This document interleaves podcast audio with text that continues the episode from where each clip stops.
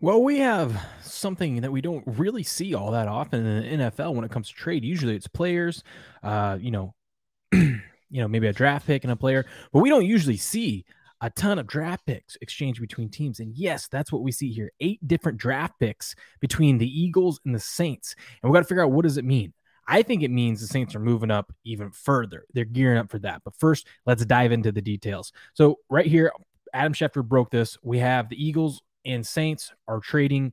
Uh, this is what the Eagles get. This is what the Saints get. The Saints now in this draft have the number 16th overall and the number 19th overall. So they got two first round picks, um, and then obviously uh, a six round pick at the bottom. The Eagles, uh, they basically the Eagles were sitting with the 16th overall pick, and now they move back to 18. They'll get a third round this year and a seventh round this year.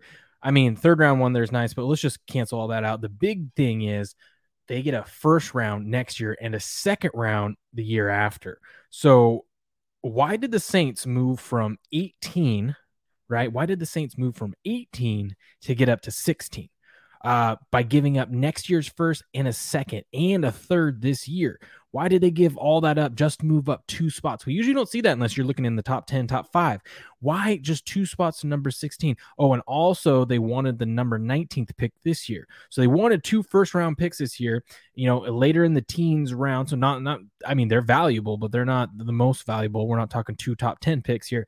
What are the Saints doing? I believe the Saints are gearing up to make another trade, make another move. They're going to get themselves in the top 10. They're probably going to go for a quarterback that they like and uh, they're going to offer now the number 16 and number 19th overall. I mean, I don't know. Uh, there, there's a bunch of teams that are eager to move back that are up in the top 10 this year, and uh, who knows how high the Saints are trying to go.